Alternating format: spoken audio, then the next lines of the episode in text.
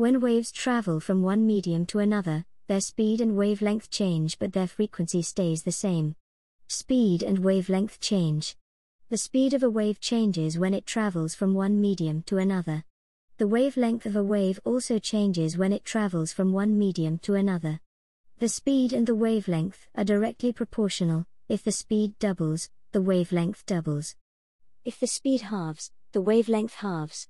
Frequency is unchanged. The frequency of the wave does not change because the source is producing the same number of oscillations or vibrations per second. Waves can be reflected, refracted, absorbed, and transmitted at the boundary between one medium and another. A wave's speed can change when moving from one medium to another. If the wave crosses to the new medium at an angle that is not 90 degrees, the change in the wave's speed will cause the direction of the wave's motion to change and the wave will appear to bend. This is called refraction. Reflection happens when a wave hits a flat surface, which is called a plane, and bounces off. When waves meet some materials, the energy is absorbed by the material. For example, when light falls on a matte black surface, most of the energy is absorbed. Transmission is when a wave carries on traveling through a different medium. This often leads to refraction.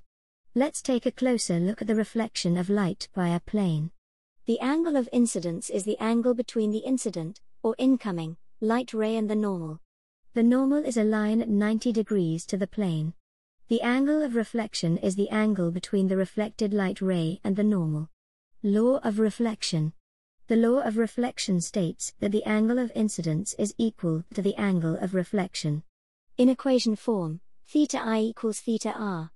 Light is refracted when it travels from one medium to another and changes speed. Optically dense materials. If light slows down as it enters a new medium, this medium is more optically dense. When light enters a more optically dense medium, it is refracted closer to the normal. This means that the angle of refraction is smaller than the angle of incidence. Less optically dense materials. If light speeds upon entering a new medium, this medium is less optically dense.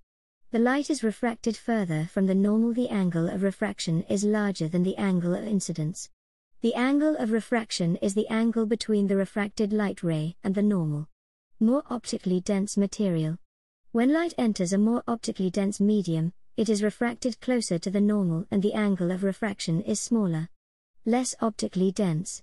When light travels from one medium to a less optically dense medium, it is refracted further away from the normal and the angle of refraction is larger. Hey everyone, thanks for taking the time to listen to this episode. I hope it was useful for your learning.